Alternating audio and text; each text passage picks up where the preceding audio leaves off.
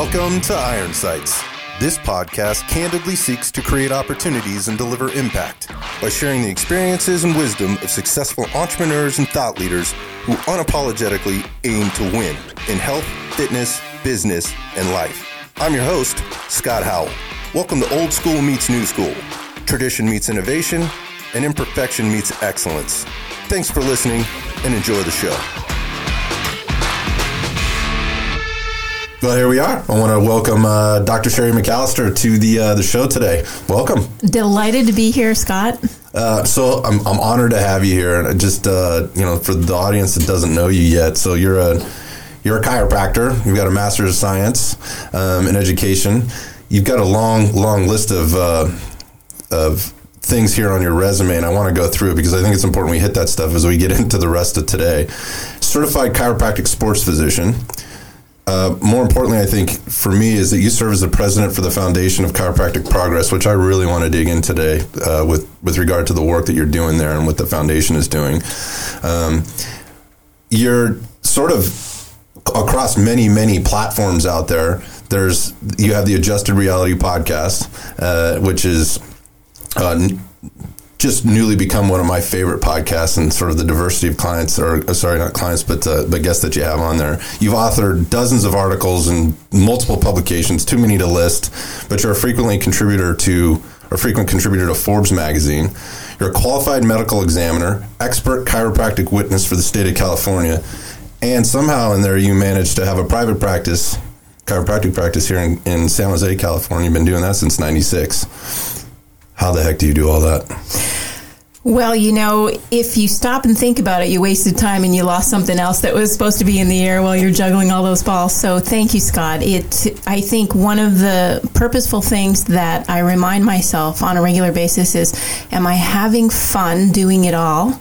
And if I'm not, what do I want to drop? So, you can see that podcasts are being on your podcast is something that I think is going to be extremely enjoyable because it's the time where you can just have conversations with that person and relax into it and hopefully your audience will find something even if it's just a small 30 second snippet that they get and they go wow I'm now looking at the world in a different way. You know that's the best part about today for me is it's been so long. I mean just kind of going back in our history it literally has been nearly 10 years since we were introduced to one another. Um, and in sort of our business to business relationship. And through that, we, we got to have lots of conversations, whether they were 30 minute or 30 second snippets or 10 minute snippets, um, in, in sharing and, and exchanging clients and patients across uh, both our businesses.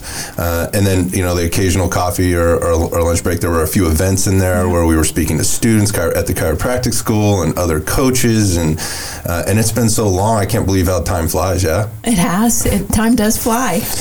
What strikes me and what strike what what really got a hold of me the first time we were introduced was the passion and the energy uh, that you and the drive that you have to help people and really just communicate your message. There was just so much sort of authenticity behind that, but I think it, it's just a genuine want and drive to help people, which made it it just so natural for us to feel like oh finally we found a chiropractor as a business that we can really count on and trust when we when we have people coming in the door that are that are trusting us with their health and and they've made us one of their health partners to then send that person somewhere else.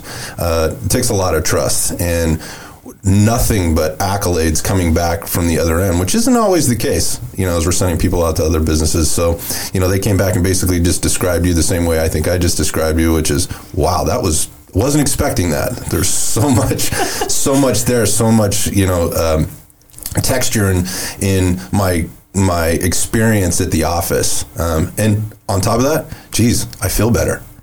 See, that is the key to success. I think patients and the consumer don't care how much you know until they know actually how much you really care. And it's like going to the dentist and they before you even get seated you have this unfortunate anxiety but they don't do anything to help you feel better and they don't explain what's going to happen. And then all of a sudden, your pain escalates because you came in to get a cavity filled, and all of a sudden, now I have this throbbing headache, and I don't want to open my mouth, and I'm feeling anxious. The best experiences I can give someone is come into my office, just have a moment to relax and breathe. And know that I've been in your shoes with pain, and I want you to understand that I have the academic knowledge, but I want you to understand that first and foremost, how you feel in my office, the comfort level and the capabilities to take that forward is the critical component to you healing. You said something there about your own experience with pain. Do you think that's the disconnect on the other end? You know, where people do walk into offices and they feel like they're just another number, whether it be the dentist or the chiropractor or another another physician. What is the disconnect? Passion. How much do you really care about what you do? Because I don't need to experience a broken leg to know that it's going to hurt. And I can listen to someone else and live in their shoes if I really pay attention and I have the passion to understand and be compassionate or have empathy or understand sympathy plays a part in healing, especially in today's environment. So, to be the very best you want to be and drive home a goal with your patient or your consumer or whatever it is in your life, I think the first and foremost is the most important person is the person right in front of you that you're talking to. And doing seven things while you're talking to them gives no bonding, no trust, and it makes the patient or the consumer, depending on what you're doing in your life, anxious because it's like, are you listening? Do you care? Because you're doing seven things, and you know the front desk wants my money, and you don't want to give me any time, so I just want to leave. And I think that's where the disconnect really happens. I feel fortunate that I've had a very bad experience, and how you look at things will change the way you do things. So, you know, in my early teens, I was in a very bad car accident, and I wasn't used to pain because I was very athletic. I was moving around, I was doing a lot of things, but I was also in a course curriculum that made me have to look into a, a microscope on a regular basis. And having severe whiplash is not a great opportunity to be looking into a, um, a microscope. And that experience led me to a whole new journey. And I think people need to embrace that sometimes it's just good to let go. Just be okay with a new path and find your journey wherever it will go, where it will lead you. So this experience was at a young age, and so was that when you were introduced to chiropractic? Or was that when you were introduced to the next bad experience? That was the next bad experience. What was that? So then it becomes a matter of do I feel like I'm crazy because I have a headache almost 10 hours a day? And then I'm sick because my next bad experience is here's the drugs that you need to take to damper the effects of the headache. There wasn't one physician that I met, and I met neurologists, orthopedists, the primary care physician, the physical therapist, all of these, and I'm thinking, I'm trying to describe to you how bad the pain is and I'm getting different pills. Now I'm getting new special diagnostics. I mean, I had e- ECGs done. They thought there was maybe something wrong with my brain. And I became fatigued with drugs. And uh, finally, I just thought it's it's disrupting my stomach. It's totally changing my sleep patterns. I feel tired all the time, so I'm not going to take the drugs anymore. And then the more I told them the headaches are still there, they're like, Well, are you taking the drugs? And I just felt like I'm in this horrific experiment, like a hamster on, on a wheel. You said them, you used the term them. So sounds like there's multiple people involved in the situation. Each one of them is doing a separate thing. Are any of them communicating with one another? Not at all.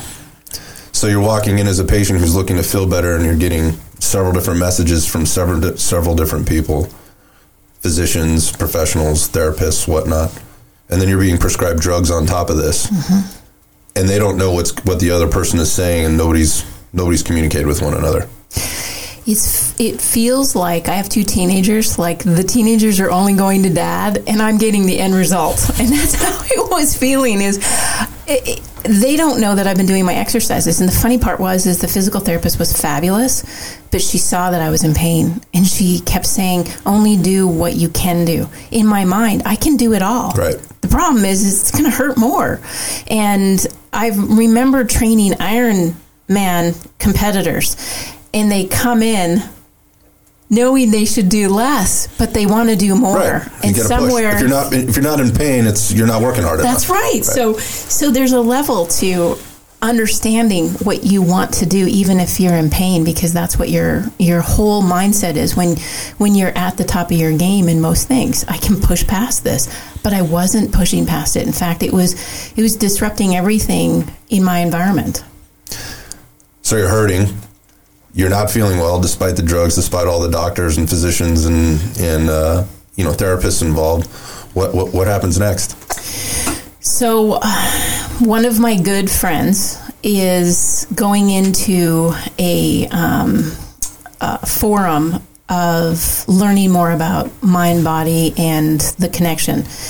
And he said, Have you tried chiropractic? And I kind of looked at him and I laughed and I rolled my eyes and I said, Look, if chiropractic worked, they would have referred me to it. This is you haven't even heard of this yet. Not even, I had no idea. Wasn't even on the radar. It sounded bad. Chiropractic. I don't even know what that is, but why wouldn't they have referred me if that would have worked? Because I got every other referral and I got every other drug. So, and he said, Can you just do me a favor? I've seen you suffer for the last six months. Just try. It's almost like they're trying to have to convince you to go to a professional that is well equipped to potentially handle your situation. They don't know that, and you don't know that till you get there. But again, completely foreign, something you hadn't done. So what do you do? I was extraordinarily skeptical. Yep. I didn't do any homework. All I knew was what I knew, which is this couldn't work because they would have it would have been in the lineup of options. My arms were crossed. I sat in the waiting room and think and thought to myself, why am I here? This is such a waste of time. Maybe it's not. No. Uh, and then I met the the doctor who came in and that moment is the moment that made me the better doctor that I am today. It's the immediate welcome home. You've come to the right place. We're going to go over your x rays together. We're going to talk about the mechanism of injury. Not once did any one of those people stop and tell me what was actually wrong. And then why the pain was there. And that the pain is actually my friend is kind of like a whole reality check. What do you mean the pain is my friend? Right. I don't even understand because I'm trying to work in a lab and you're telling me this pain is good for me. Right, right. He's like, it's It's your counterintuitive. body. It's counterintuitive, and it flat out doesn't feel good. Mm-hmm. So you're yeah. Explain that. Explain that that connection between pain, pain being your friend, and the messages that you may or may not have been listening to or thinking about at that point. Well, the critical component that no one spoke to me about was the pain was a generator for you to pay attention to what is causing the problem, mm-hmm. the cause, not the symptom. Right. And as he went in further and showed me the x rays, all I could think of is, why didn't anybody else show me this? That's a great question. Why didn't they? So I'm dumbfounded and overwhelmed by the educational value I'm getting, Right. let alone the first adjustment. And I had headaches every single day for a minimum of six hours, often 10, depending on how long I was in the lab for. And I was extraordinarily skeptical because I was in a science program, cellular molecular microbiology. There's not a wiggle room for esoteric. It's it's either Right. It's black, or, it's white. Right. Mm-hmm. So all I could think of is, am I first going to get hurt by this guy? Because he says he's going to move bones into place. Then I was like, holy cow, I could walk out of here paralyzed. Right. Because I don't know There's what. risk, right? Sure. No, no one told me anything about chiropractic. And he said, you're going to receive your first adjustment. And I said, well, is this too early? Maybe we should wait. Mm. I want to think about what's going on. He goes, No, you're here. The time is now. You have nothing to fear. I've trained and I have this education. Showed me his education um, curriculum, and I was like, Wow, this this is impressive. Like I had no idea that it's a bachelor's degree and then four more years of study. That's impressive. Like this eight years of study, and I knew nothing about who you were or what you do. Right. And I literally walked out of his office for the first time pain free, no headache. And I thought, what a fluke. What a fluke. Right. How lucky did I just right? get it, right? That was a huge placebo. This is going to come back as soon as I wake up. But I feel better for now. so you have it. that go. It was probably just because he massaged my neck. Right. And then I woke up the next morning and I said, "That's it. My life has changed forever. It's gone. I, I didn't understand. I want to do what this guy did." Because I was so desperate. I think if I had kept going down that road, I would not be sitting at this table with you right now. I want to go back. I have a very actually similar story how I got introduced to chiropractic and my, my life met a crossroads and it was either going to be continue to pursue my, my, my fitness industry career or go to chiropractic school actually here here at Palmer um, here in San Jose and I chose the fitness route but it was a, it was a similar situation where I had never felt the kind of pain that I had felt before um, and I I injured my low back my lumbar uh, area doing a, an infamous T-bar bent over T-bar row that anybody that's spent enough time in the in the weight room or enough time in a chiropractic office as a, as a chiropractor, you've come across this before.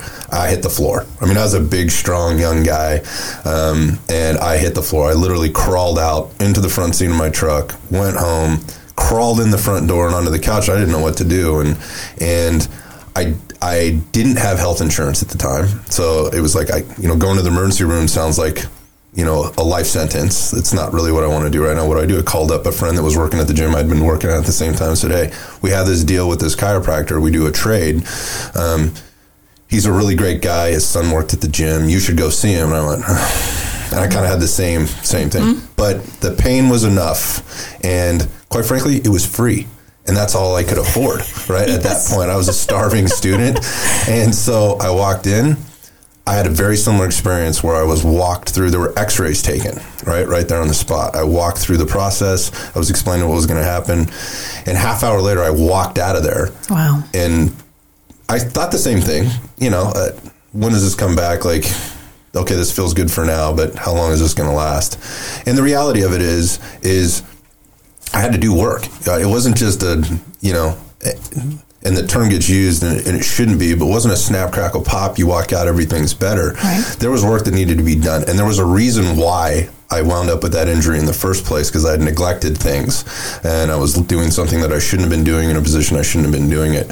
Um, but the point was, is it impacted me enough that I was like, I got to look deeper into this this chiropractic thing, and I started to look at the course of study and the amount of time that chiropractors spend studying things outside of where you know an orthopedic surgeon or, or even a, a GP would be spending in terms of functional anatomy and neurology and things like that. It, I was really struck by that, and it took me down a little bit of a different path. But I want to go back to your story specifically to the experience you had had with all these other folks involved in the process, and then the one that you had with the chiropractor that you saw.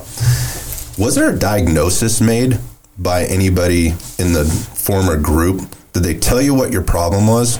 Did they get hands on? Were there was there a film? Did you walk out of there knowing what the problem was?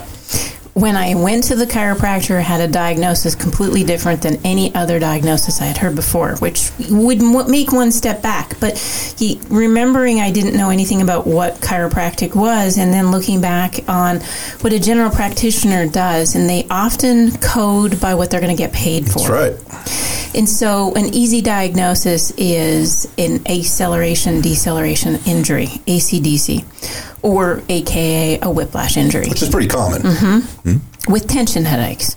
Those weren't tension headaches. those, were actual vascular impairment that's causing throbbing headaches.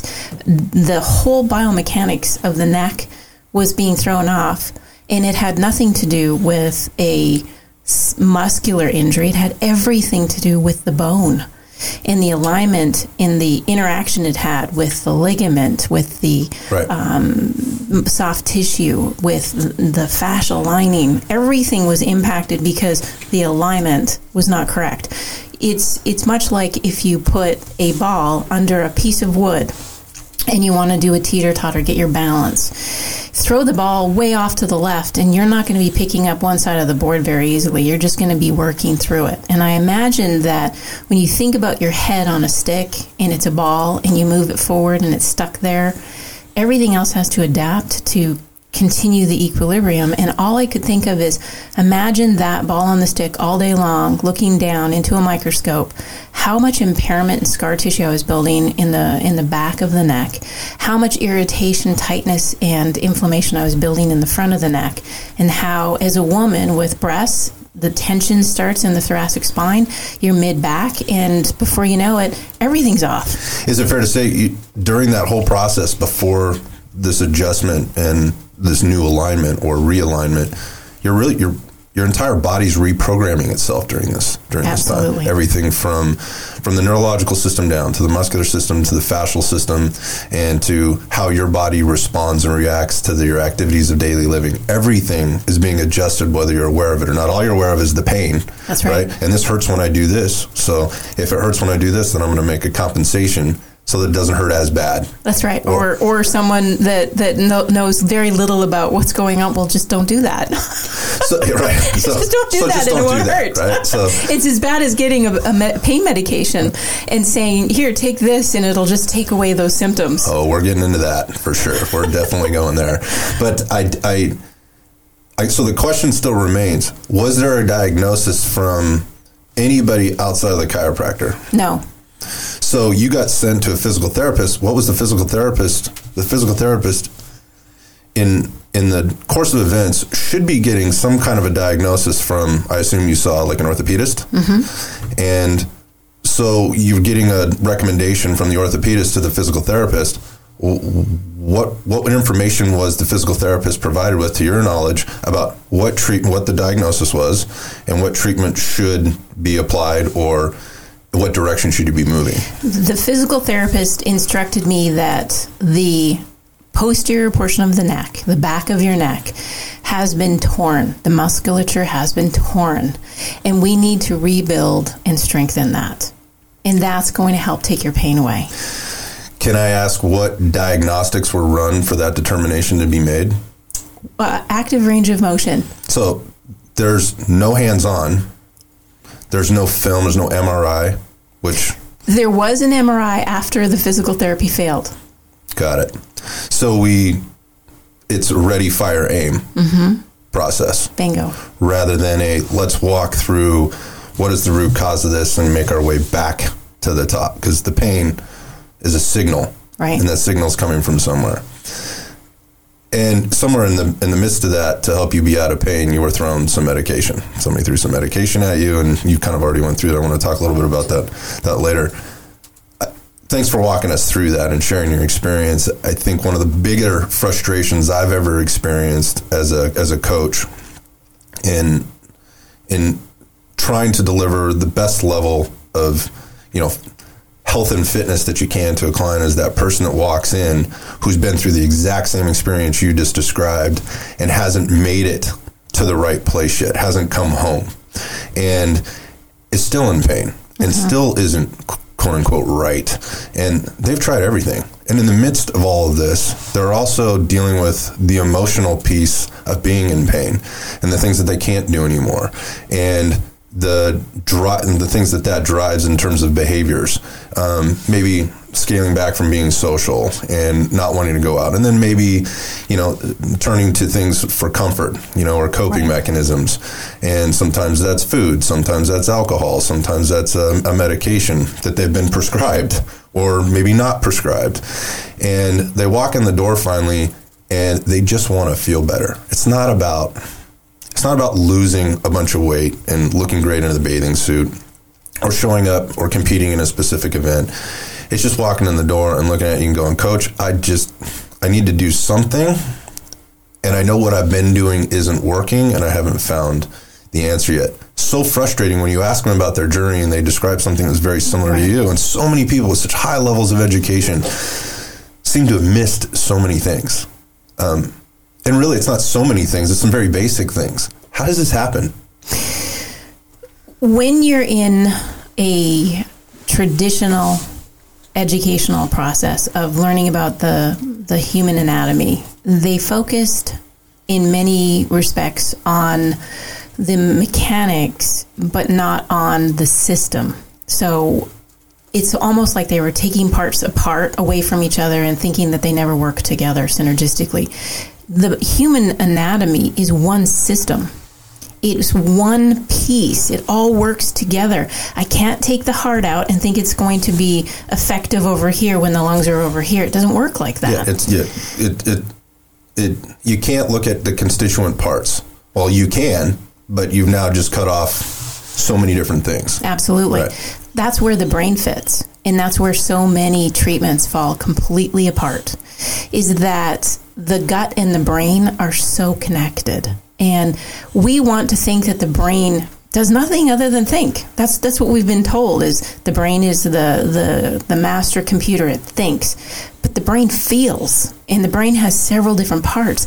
And when you think deeply into how the brain works, and when we find out that we haven't even figured out Yeah. almost eighty percent of what the brain wide actually does, right, yeah. it makes you recognize that we need to be humble and understand we don't know. And there's not a lot of humbleness when it comes to being the god of cardiology because I'm I've got your life literally in my hands. I am you. And that's where this complacency of well the doctor's just going to fix it comes in. And doctors don't fix. The body does the important aspect is to be humble as a physician. Understand that not all the pieces have been given to you. You only know. Most medical doctors, even at their very peak, will literally only know 60% of the human body. They don't want to reflect on that. They want you to think that they know everything for the most part. That's why I love where I came from in my education is we we have this term called vitalism, vitality, and the ability for the innate system to take over. So when you cut yourself, it's not a physician healing you, it's the body healing itself. And we recognized through this humble process, we don't know it all. The sad part is feeling, touching is so lost because that is so primitive in so many of the disciplines.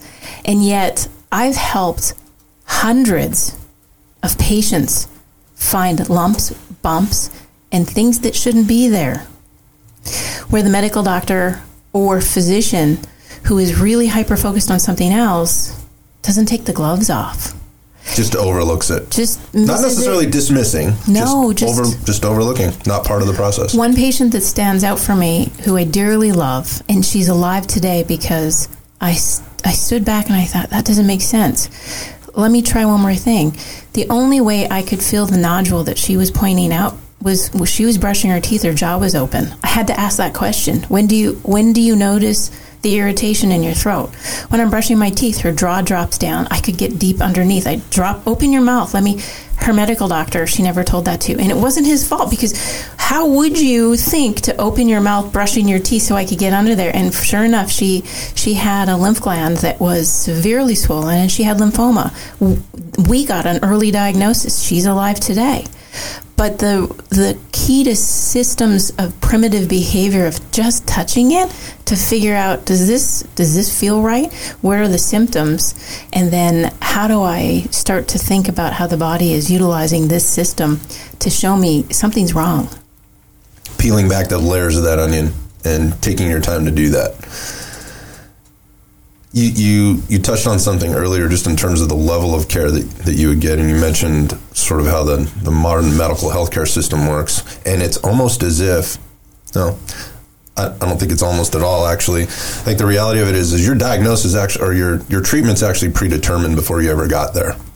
Um, in that depending on where you fall, whatever kind of medical insurance you may or may not have uh, in our system, you walk into an office or you walk into the emergency room, or emergency room might be a little bit of a different story depending on what level or why you're there. But you walk into your doctor's office and something's discovered. Let's say it's a heart condition, let's say it's some type of metabolic condition. Based on the type of insurance you have, you are kind of siloed into different types of treatments. So let's say there's level A, B, and C. Then A is yeah, it's the premier holy shit package, right? Mm-hmm. You've got everything under the sun, right? And the and that that includes you know all the bells and whistles. And then the B, that's your basic cable, mm-hmm. right? I mean, that's you're you're kind of getting you got a couple of pay stations, you got HBO and ESPN, but um, You're not watching. You're not watching. You know any of the other movie channels and so forth. And then the other version is you're basically on. You got a you got a radio, mm-hmm. right? At best, right? And it's unfortunate to think like that, but it, it seems the lines continue to get separated and the gaps continue to get separated. In that, when I walk in, let's say I've got a heart condition, based on what your heart condition is, your insurance dictates how you're going to be treated. Not necessarily how you should be treated, mm-hmm. but how you're going to be treated because that's how the that's how the physician gets paid, right? right? Um, and where are we now with that? In say the last I don't know five years from when you started as a as a as a chiropractor back in '96 um, with your own practice. How have things changed, and where are we now with that situation? Well, you said something that is is really truthful, and I love medical doctors, so I don't want to come off like I'm banging on, you know, the medical doctor because some of the very best patients I've had have been high level professors at Stanford that teach mm-hmm. medicine. So I, I, want to make sure, should they ever hear this, say, "Hey, I've been really good to you." Noted. Yeah, we're not bashing but, anybody, but I will tell you this: the reflection on how much stress a primary care physician in the medical practice is having is astronomical. And, and actually, I have a statistic that I want to share with you because I think this will stop it will stop everybody. The audience needs to know. The Association of American Medical Colleges is estimating by 2030 we will have a gap of primary care physicians of 130,000 so now we need to reflect on how fast can a primary care physician actually spend with you? Is it is it i mean most of them want to spend time with you. They went to school to help you. They want to listen to your problems. But you know what? When you brush your teeth i feel this nodule. That that's not going to come up if i've got three minutes with you. At best right? Yeah. And so knowing that people are siloed you're going to have you're going to see different physicians based on those silos what's really, really scary is zip codes. Those are the things that could change your life. Talk to me about that. So, a zip code could kill you. And what I mean by that is the type of treatment that you get in your zip code could be determined by the type of care being delivered. For example, in Atlanta right now, Optum did a study showcasing who is getting the most amount of opiates in Atlanta. There was one zip code that had a 40% decrease in opioid prescriptions for back pain. It was the zip code that had a chiropractor in it. And Optum stopped and said, What is going on? How is this one doctor in this huge community changing the statistics on opioid prescription? And I know that they were all floored. But it gets more intense as you go through the entire nation. What we're reflecting on is this your zip code is a better predictor of your health and the health that you get, the care that you get from your doctors and other health allied professionals because it factors in treatment protocols. So it's a better predictor than your genetics and race. And that stopped everybody. And now we're trying to figure out how do we do more? How do we do, how do we help the, the demographics versus we started try to silo things again by A, B, and C. And sometimes the best insurance can make you sicker. Yeah. So the and the and the reasons are, I would imagine, and based on you know the, the research that I've done, is it's a lot cheaper to prescribe a medication than to prescribe a hands-on type of treatment mm-hmm. uh, for both the for, for the insurance carrier, and it winds up then costing the patient less, mm-hmm. the copay, the out of pocket, the things that are there. One, because it should cost more to get it should cost money to get hands-on treatment and we have to get paid but it's so out of line. I mean with the, with what's going on on the on the on the insurance billing side of things where t- you, you, mentioned coding and, and, things like that and you, you've got a you've got a situation now where there's, there's been a bit of a shell game happening Right. now for a few years, and it's made things very, very difficult for for physicians going back to the tough job that they have. They now have to see, you know, if you had a you had a roster of let's say a thousand patients that you saw over the course of the year, now you have to see two thousand patients to make the same income or the same living that you did, and you've got an office staff, and you've got rent, and you've got all those, you've got a livelihood or a, you know. A livelihood and a, and a way of life lifestyle that you've been doing, so you have to see more people, and mm-hmm. what does that do to the quality of quality of care that you're dealing with? the insurance companies on the back end are the, really the ones driving this, no? Yes. And so what what I'm hearing you say is my zip code, uh, based on where I am, has everything to do with the quality and the type of care that I'm going to get, and the medication I do or don't get, and the hands-on I do or don't get. So maybe relate that to kind of what we've been hearing and seeing lately in this last year as it relates to the epidemic that we're in, or the mm-hmm. pandemic, sorry, that we're in right now with COVID and these numbers that we're seeing, right? And how those relate back to zip codes, those that are getting sick, those that are getting tested, where those numbers are rising versus where they're not, vaccines, so forth. It's extraordinary if we re, if we go backwards and we look now and and the truth is going to come out we're we're going to see once again we still are in an epidemic of opioids and it's transpired now um, in less news still losing up to 130 people a day We're just, just on distracted. opioid We're just distracted, right yeah. then you add on a pandemic. And what are the actual opportunities for care? What are the barriers for the consumer to get that care?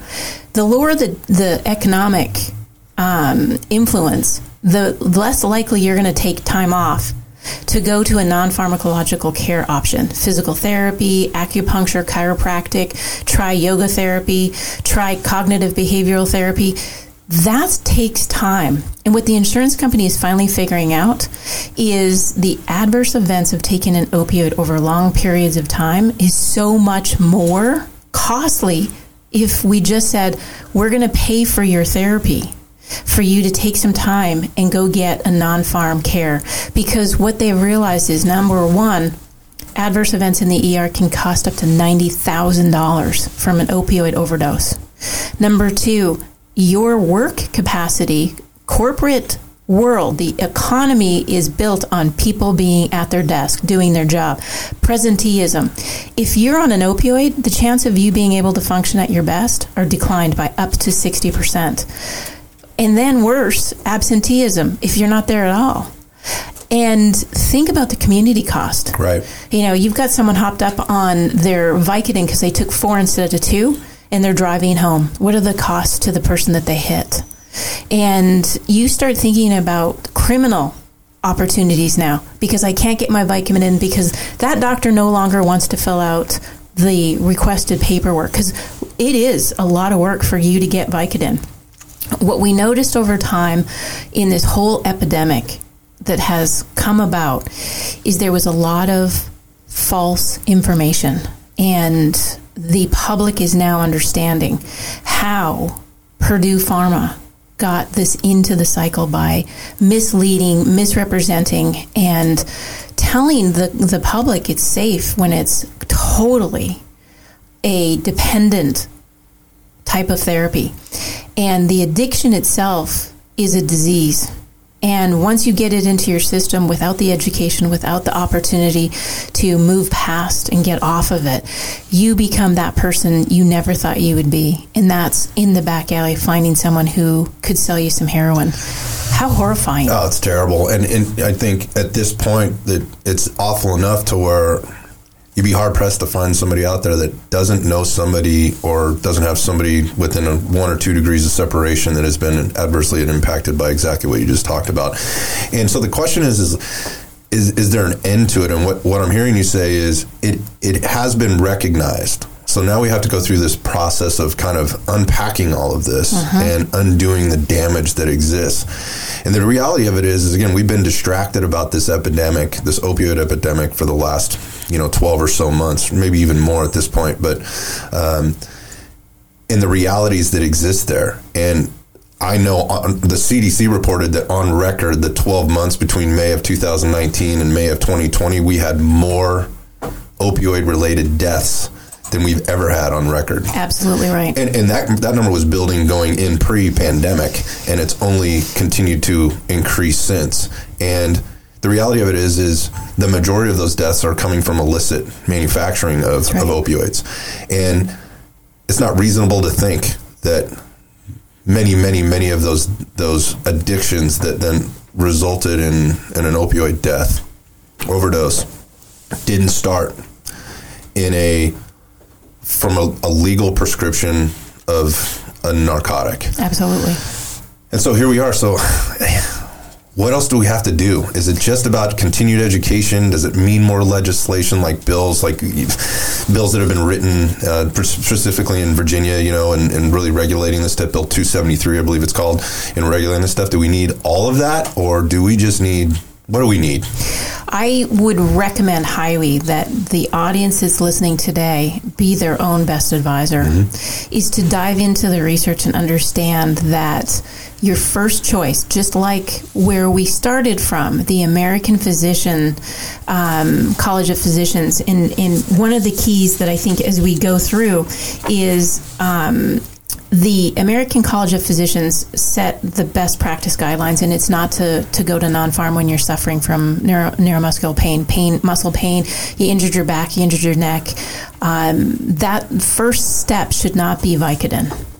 It should not be a um, an opiate derivative. It should be, and that's the best part. The next year later comes out the Lancet, which is the magna opus of of all research. It's like hey, the holy grail now, and they say absolutely not. One of the key factors, and this is where research and and the media need to play better together because don't confuse your audience with special words that mean nothing to them. Right. So it was easy for them to come out in the Lancet and go on Good Morning America and say the best treatment for low back pain is heat, massage, and spinal manipulation. And all of a sudden, I started to think as my patients face down on the table, hey, did you hear about the Lancet um, article that came out? It was on Good Morning America. And the patients face down and they're like, well, what was the outcome? And I said, well, they recommended that, you know, we use heat and, um, spinal manipulation. This is a patient in my office, face down on the table, and he turned and he goes, What's spinal manipulation? No idea. And I said, well, that's an adjustment. They're like, well, why didn't they just say that? And then I, then I could tell my friends and family, hey, go get a chiropractic adjustment. It's the best thing that you can do. Don't take that pain medication. Right. But but here's the thing: politics plays a huge role in this. So then I was talking. This was as, as good as yesterday. I was talking to a very very smart academic um, researcher, and I said one of the pieces that bothers me is these high policy level legislators want to use integrative care and they want to use it in a way that it's it, it broadens um, using spinal manipulation. I said that needs to stop. You need to call a spade a spade. Right. What, what are we talking about here? Who who is going to benefit from your logistical nightmare of words and verbiage that no one's going to be paying attention to? When it comes to neuromusculoskeletal issues, you need to go non-pharm, and then the patient needs to have an option. And that's why, for the first time we've ever done in the Foundation for Chiropractic Progress, we put together drugfreepaincare.org for the patient for the consumer to find an option. And one of them is an integrative care program where they can choose acupuncture. They can go right to our site, go to drugfreepaincare.org, integrative. They can choose for themselves. An opiate or a pharmaceutical product should be something you save at the bottom, not taken right away.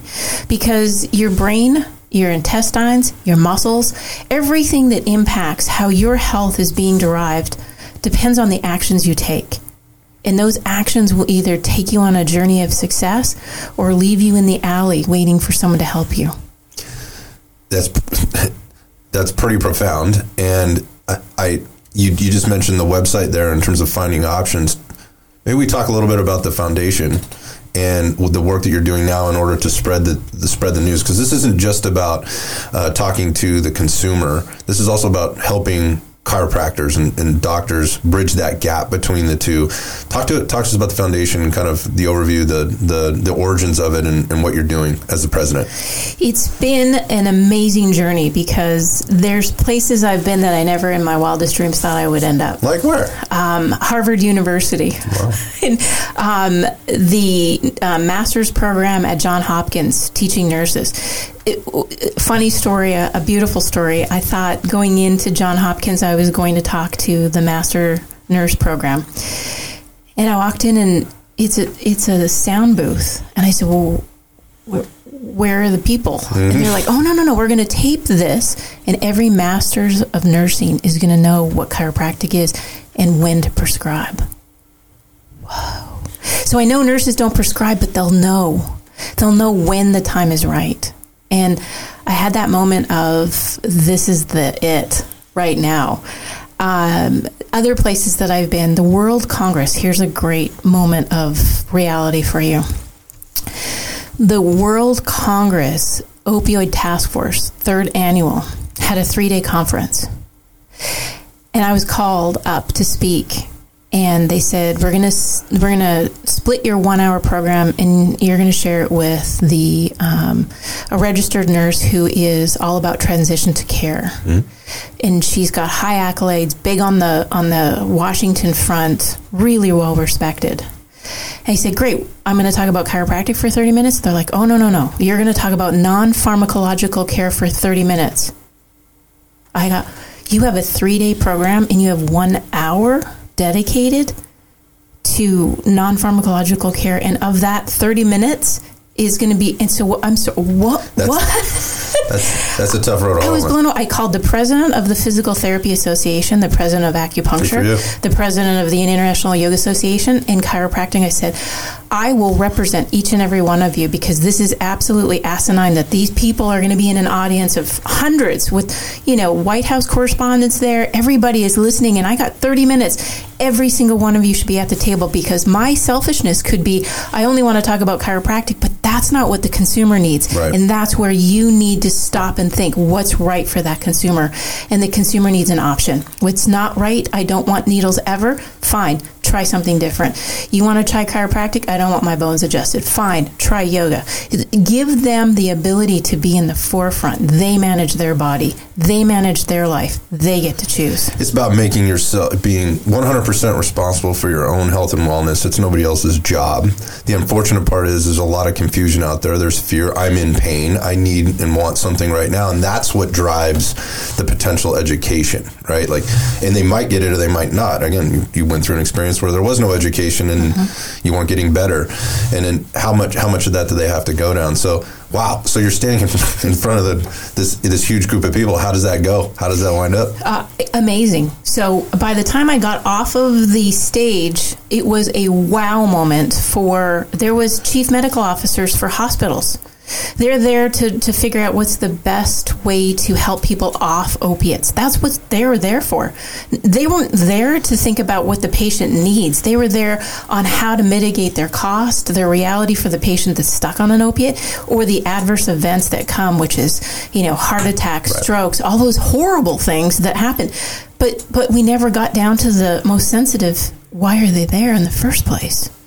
And as we went through, I got cards and cards and cards of, hey, can you, could you do a lecture here? Could you send us an article? Could we get some research? I didn't even consider chiropractic.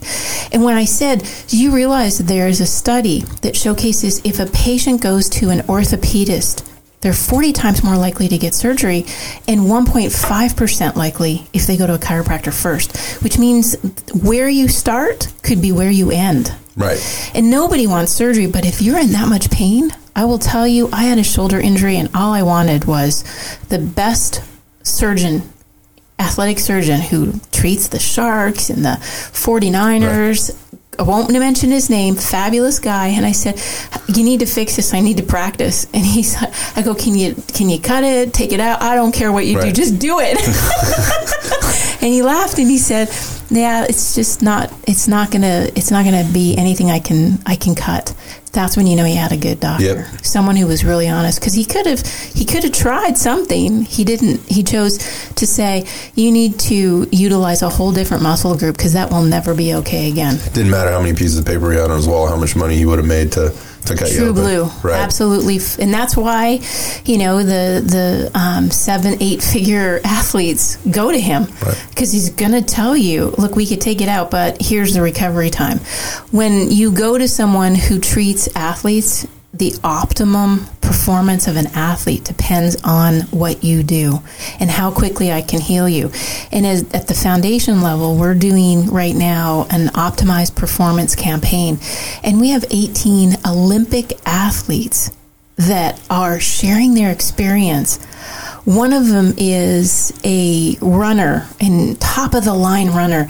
And he's like, chiropractic is to running like poetry is to music. And all I could think of is, wow, it's, so beautiful, but it's so real. And the if the if the athlete is saying chiropractic is an option that makes them the very best they can be, I think your listeners need to stop and think if it if their lives depend on it, where do you really want to go? It's a great question, and I don't think it's asked enough. I think it's more, it's an automatic sort of pre-programmed response. I'm sick. I don't feel good. Fix me. And they go to wherever that insurance card allows them in with the least amount of resistance or friction to get it done. And I think a lot of that has to do with the fact that people just don't like to feel friction. You know, they Right. they want the easy button. They want the they want the pill.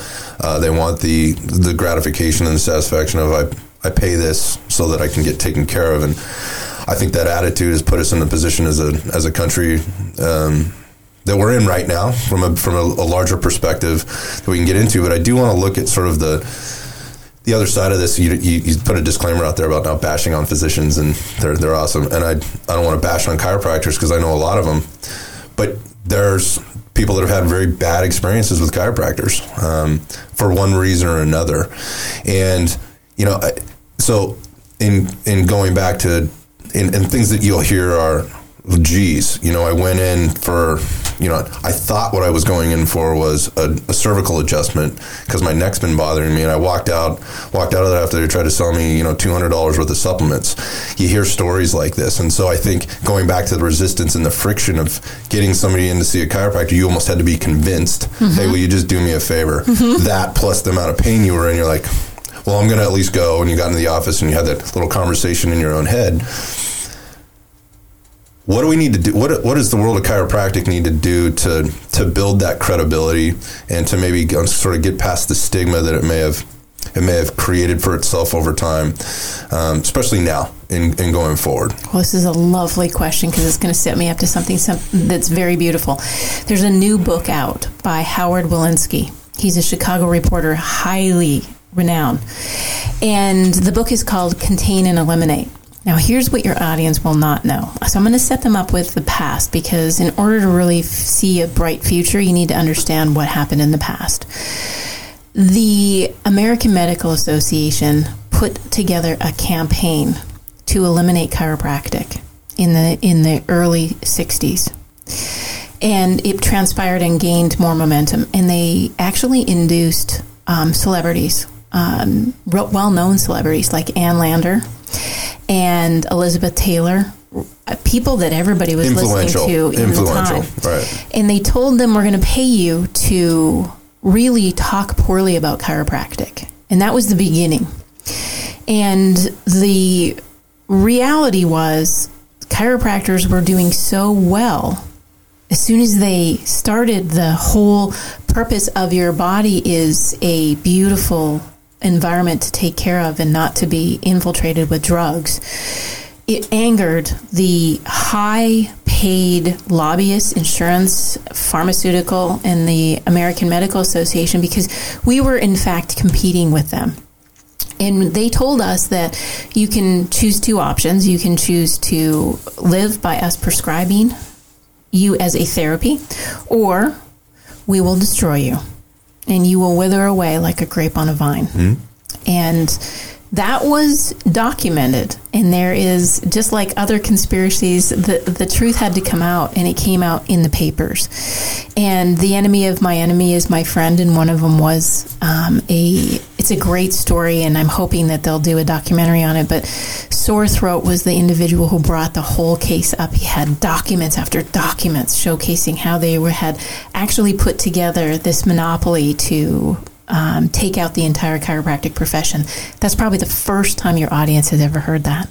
And that's how we got named quacks. Mm-hmm. And now the truth on on when we went into the judgment and we were we won the lawsuit and all the settlements had to be paid out. Now we're starting to actually have friendships with our medical friends because they were told if they referred to a chiropractor, they would lose their license. So imagine how you would feel. Why would I lose my license? Well, that guy's a quack. We can't have you working with a quack. So they had all the power in the world. And unfortunately, the loser was the consumer. Mm-hmm.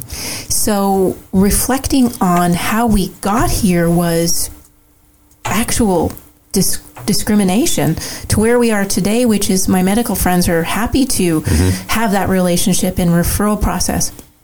I would think that every consumer should vote with their feet when they walk in. Some chiropractors are really, really talented, but they want to fix you in one visit. Right. So they send you away with $200 worth of vitamins because they want you to be as healthy as they feel. Right. Yet they don't, it's like anything in life. You, you can't, you know, one is good, 300 is not better, right? right?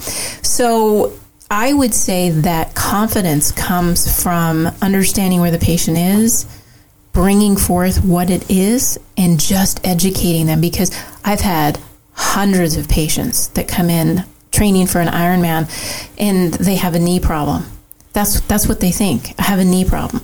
And then we go through and I show them their functional movement, their assessment and weakness, and their ability to withstand balance and mobility, and their stretching is horrific. Yeah, and, and they have a strength problem. Yeah. You have a knee problem because you have a strength problem. That's right. right. And so now we're at a place where I've educated you, you're the best guide but I'm going to adjust your hip. Are you comfortable now that I've explained why your knee is is injured and why you need this adjustment? That's the step that every physician has to make is to properly educate. In fact, they did a study with the Navy and they put all of the treatments on the table and said which which level of treatment did you get the highest satisfaction?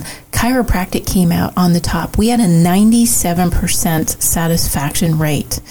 And I went to the American Pain Society meeting, and one of the physicians came over. He was actually a chapter president. And I can't forget this because it's burned in my memory. And he said, well, My physicians are only getting 68% satisfaction rate, and I don't know what you chiropractors are doing because you guys are always in the 90s. W- what is it that you do that's so different from what my physicians are doing? Because we're getting dinged. And I smiled because I knew the answer, and I thought, How sweet, but so simple. Right. And I said, It's because we touch our patients. And if you can understand that education starts with touching them is a whole ball ball game changer. It's a ball game changer, and like I, we've already we both shared, it changed our lives in one way or one way or another, and introduced us to to an alternative way. Mm-hmm. And the foundation is about continuing to, to, bring that that way, right, and hopefully right. that coming home for those that chiropractic is appropriate for um, more to the game. I think the, next question I have for you is this is more specific to kind of where we are with current events and what you're seeing. Are you seeing any trends with look, we've been on lockdown now for nearly a year. I mean, this Santa Clara County where we're currently located has been one of the strictest, you know, counties probably nationwide. Um, and there's there's lots of reasons why. Um, but as a as a as a chiropractor who sees people regularly and, and has been doing it as long as you have, are you seeing things that scare you, seeing trends uh, from your patients, things that they're coming in with that they weren't coming in with before uh, to be treated with? Are you seeing that they're not coming in as much as they were? What, what, what are you seeing out there and what, what's been going on? Well, we have to be fairly honest about this, in that is our mental health has declined rapidly. The CDC saying one in three people are reporting high levels of anxiety and depression. That that's a showstopper because when you are in a depressed mode, everything you do changes. Right. When you're in a high anxiety mode, you protect. And one of the most sensitive environments right now is the Veterans Administration. The VA, our vets, are suffering significantly because they don't get the care that they need.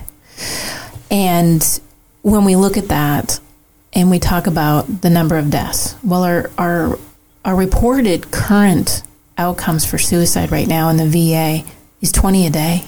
It's terrible. And those are the people that are protecting our freedoms and our rights. These are the most beautiful people you can meet brothers, sisters, mothers, daughters, friends, family, community these people are at the worst because they've come home from fighting for freedom for us.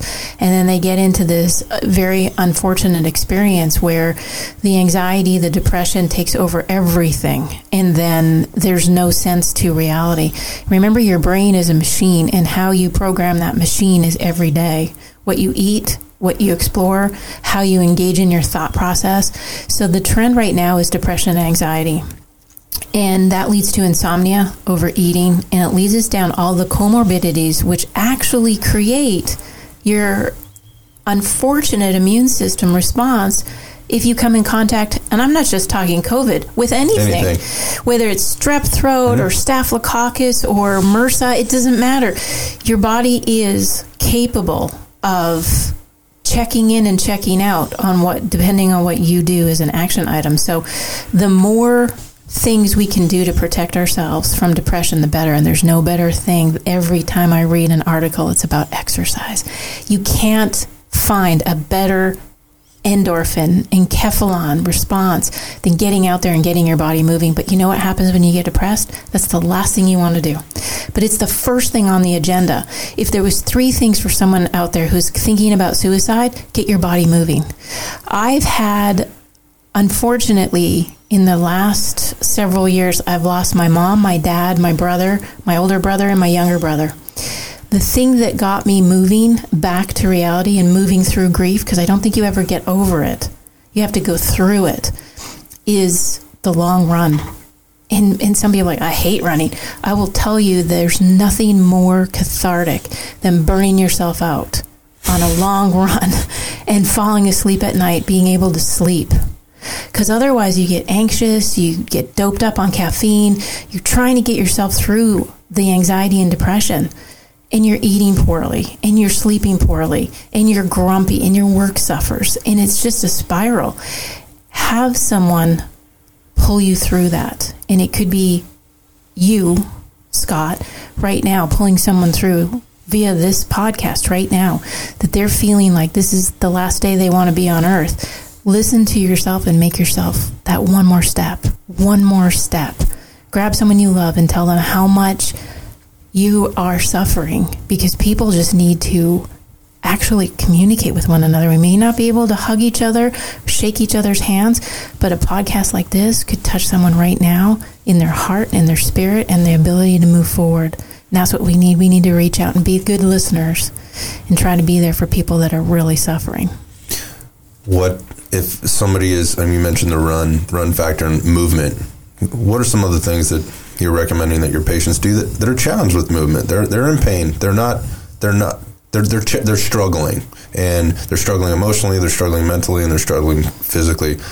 You mentioned yoga earlier as a as a source for, for movement. What are some of the things? What are some basic things somebody could be doing like right now? They could be doing it right now. Right now, most of us are going to be depleted in drinking water. Okay, there, it's not something that we're all tuned into, so we need to ensure that we're getting enough water. We love our caffeine, we're addicted and totally into it, but we need to actually ensure that water's coming through because our body resonates with hydration not caffeine. it actually needs that hydration. No? That is that's really as you, as you, already know. I've, I've had my shots of espresso yeah, today, right. but that's a critical that. component. And the most important is actually something that most people just poo poo is like, yeah, whatever. Right. I don't have time for that. It's meditation. You actually change the gray matter of your brain. Now, read the studies because I was floored when I found out I can chemically change my brain the, the when you meditate. And there are really fabulous free opportunities out there. I know it's not easy because I I have more balls in the air than I can even count. I can't get outside of my own head half the time. It's really hard. is it's really the hard. hardest thing for me to do in self care is to meditate, is to get outside of my own head. yes. It's hard. if you give yourself that moment to keep what my sister, who's trained in an ashram with a 108 year old yogi who was doing yoga eight hours a day at 108, I'm still trying to wrap my head around. And I saw the pictures. He bent himself in half in a back bend, and people were sitting on him in a back bend, and he's 108. Yeah, that's not enough to convince you meditation works, then yeah, it's sure incredible. Right. So it's the matter of thinking about your brain as the is the gift that it really is. And the more I do, and the more I get into things, I used to think the spine it was all about the spine. Everything it was like the spine was the holy grail. Right. It, it actually is not. It's the brain. The brain chooses if you're going to be happy or sad. The brain chooses how your gut feels good or feels bad. Your brain is something you can train, and you can actually train it out of pain. I didn't know that until like my fourth year out of out of chiropractic college. You can train your brain, and that's when things started to change. And monkey mind is what my sister would call it. Sit and try to meditate. Well, my brain is everywhere everywhere. And I'm thinking about groceries. I'm thinking about the next podcast. What are we doing? Why am I sitting here? Right. This is a waste of time. Right. And then all of a sudden, I got this peacefulness. And you have to keep working at it till one day you meditate for maybe three minutes. And all of a sudden, you feel like you slept an eight hour day. You slept like you went to bed and you just woke up and you felt very refreshed. And it was only three minutes. That's when you know you hit the mother. The mother lode right there. Right. Your brain changed. It's interesting. You as you start to do these things and you learn them, and there's a realization, then you can do things like start to. I, I think the term that I like is habit stacking. So you mm-hmm. mentioned running, and for some people, the running can be a form of meditation. The yoga, the movement, and the meditation that comes along with it. You're starting to stack these habits that you have to begin. You, as you said, take the first step to do, and ultimately that can transition into anything. It can be anything for anybody. It's not any one thing. And just getting active and taking those first steps, obviously being the the most important. I um. I, with all the things we just talked about, that was interesting. There was no there was no talk about getting an adjustment, um, which I think you know a lot of people might be surprised about. Just like going in to see a surgeon, you know, if you've got a meniscus tear, you know, you got a knee problem, you got a meniscus tear, you go in and see an orthopedic surgeon. There's a there's a high level of incentive for that surgeon to do do surgery, just like there's a high level of, of incentive for the surgeon that you saw with regard to your your shoulder issue to do that surgery. Yet yet he didn't do it. Um, because he knew that wasn't the right thing for you and it didn't satisfy your your needs and the things that you needed and it wasn't really about him. That's the line of thinking that we would like all of our physicians and all of our chiropractors and all our coaches and all of our people will be in like what's the right thing for me? And it's never any one thing what are the things that you know, we can talk about chiropractors first. I think. What are the things that chiropractors can be doing now to prepare themselves for the aftermath? Um, all the, the collective things, but the aftermath of what we've been through as a as a country over the last, you know, year, and what we're going to continue to go through. Looks like for for some time here. What can they be doing, the the the current and the student, to prepare themselves to help those clients as they're coming in with more than just potential adjustment? You said something, and I think really helped me is I cannot think about myself. I need to think of others.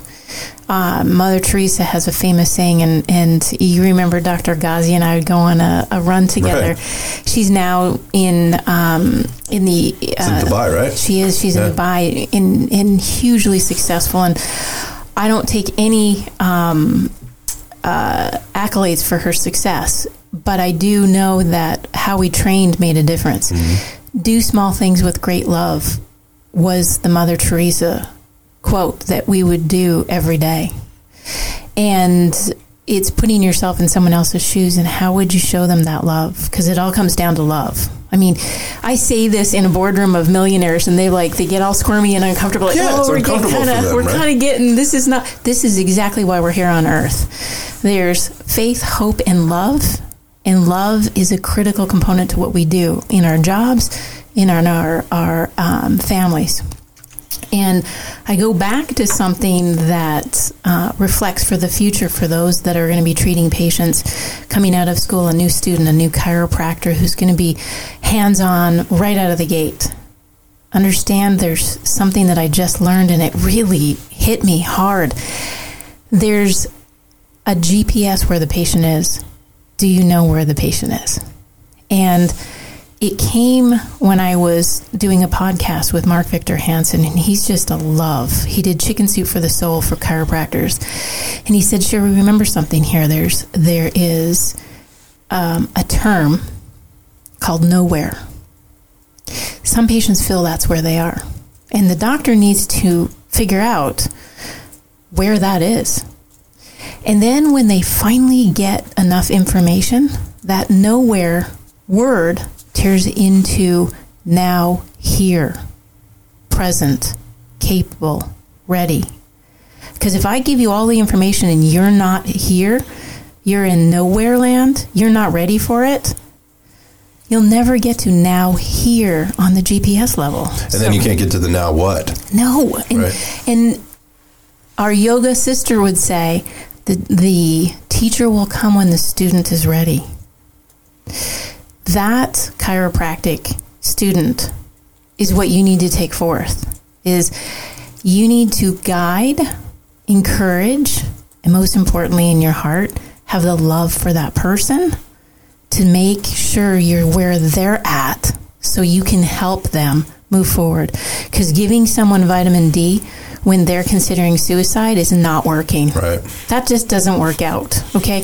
Even though we know vitamin D is a fabulous form of supplementation in our lives, that's not where the patient is right now, and vitamin D is not saving them. Right. So this is a critical component, I think, where our all healthcare providers can start to figure out where that patient is and offering and understanding what a referral looks like that's effective. And you said that yourself is were they communicating? Hell no, they weren't. But we have a responsibility to the patient to communicate. I will tell you the most beautiful story. It happened three weeks ago. My son, who's 16, gotta love this story. I'm on a podcast. He comes in and he's trying to be quiet and he's like, I have an appendicitis with a with a sign. Wait, so he's holding a sign up that says in the kitchen while I'm doing a podcast. oh. oh, he's self-diagnosed himself as got it. He's my son. Right, right, right. And I was like, I'm resourceful, mom. I, I got this. I yeah. said, I got two minutes. I get off the phone. I go, what's going on? And he goes, I'm going to finish my math test. You need to take me to the ER. I'm having an appendicitis. I said, Are you sure about this? So I go through, and he's he's in the 40 percent that shows non what are called atypical signs. Mm-hmm. And I, I thought, well, you know what? I trust where my patient is. Right. Although he's my son, I trust what he's telling me. We walked in, the medical pr- practitioner said, Here's my cell phone number. When does that happen? yeah. He said, You're a chiropractor. I want your opinion first my son looked at me as like, wait a minute, she's not the doctor, yeah, right, right, you are. right. what would you know, mom? I said, I, I would personally like to get a, a, diagnostic ultrasound so I can rule it out and I can go home and sleep at night. Now imagine that zip code moment. Yep. Here we back to the beginning. And my son looked at me and he said, Does this diagnostic ultrasound hurt? and so we got in there and they said, "Would you like to come in?" I said, "Yeah, I'm a chiropractor." She, oh, come on in, and she went through the, she went through how she was going to set it up, and she didn't have to say anything. I'm like, "Oh, we're scheduling for surgery, and it's COVID testing." Right here we it go. was within 24 hours. I was texting that the primary care physician because he gave me his cell phone number, told him we're going into surgery. They were scheduling it. The Stanford pediatrician couldn't have been better. Just an amazing man told me, "Here's the big picture. Here's what we've got. We need everybody tested for for being COVID." COVID negative before we go into surgery. It was an amazing experience. Why? Because everybody talked. That that first primary care physician could have blew me off. Chiropractor. He didn't have to give me his phone number, which led me to not have to spend five and a half hours in the ER. We got right to the pediatrician ward. We got right scheduled, and everything was absolutely amazing. Laparoscopic surgery, fabulous. And it goes to prove two things Doctors have a responsibility to contact their patients, collaborate with appropriate care, and ensure the patient is being respected at all costs. It was easy to say, he's 16, he doesn't know what he's talking about. It was hard to say, let's swallow up a diagnostic ultrasound. I think that speaks to way goes way further than that particular experience, and it talks if if society, if our culture just handled things the way you just described in trying to meet somebody where they're at and try to understand where they're coming from and try to make a connection. Um, it doesn't necessarily have to be an emotional connection, just a connection. You know, where are you? How you're feeling? Let me hear what you had to say. Let me see about what you're feeling. And, you know, I might not be able to relate to that, but I'm listening and I'm taking it all in and then communicating and then putting it back. So I think what I hear you saying is this: what would what would you, you, like the next steps to be? And then the communication process beyond there and getting together and like are we doing the right thing for you? Do you feel good about that? Are we doing the right thing for the situation? And then have that smoothness come over. God what if we just handled that like that within all things? It would be an awe moment. Yeah. that's that's the love that the millionaire club needs to start to reflect on is people need to feel comfortable that the decisions that are being made have their best interest in mind it's tough to it's tough to wade through you know all the information that we're getting and the ways that we're getting it these days and uh, I think that's that's the next topic that we should discuss someday when we have you back here. I would love that. I want to thank you for your time and uh, and for coming in today and sharing your story and your experience and your wisdom and I, I mean I can't even count how many actionable takeaways you know you, have given us and, and, the listeners today and i'm sure they're going to want more and they're going to want to know how to get in touch with you and learn more about you and what you're doing the work you're doing the things that you're, you're contributing in, uh, to and, and and will be contributing to in the future. Where do they find you? Where should they look you up? You can go to f as in frank 4cp.org and you can sign up for our newsletters there. You can um, see some of the information that is out there for you to pick up. Um, my email address, I'm going to give it out there because I think your audience needs to know that we do care, and if I can be of service to you, it's uh, dr.mcallister at f4cp.org.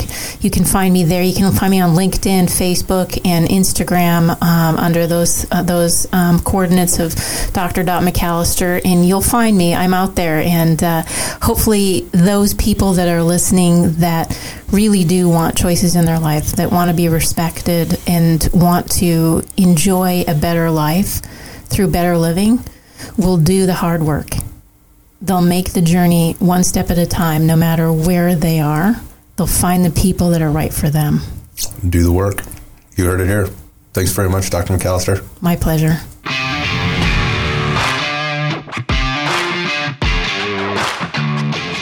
Thank you for tuning in to this episode of Iron Sights. If you enjoyed our conversation, you can support our mission by hitting the subscribe button, leaving a review, and sharing the podcast with a friend. I'll see you on the next episode.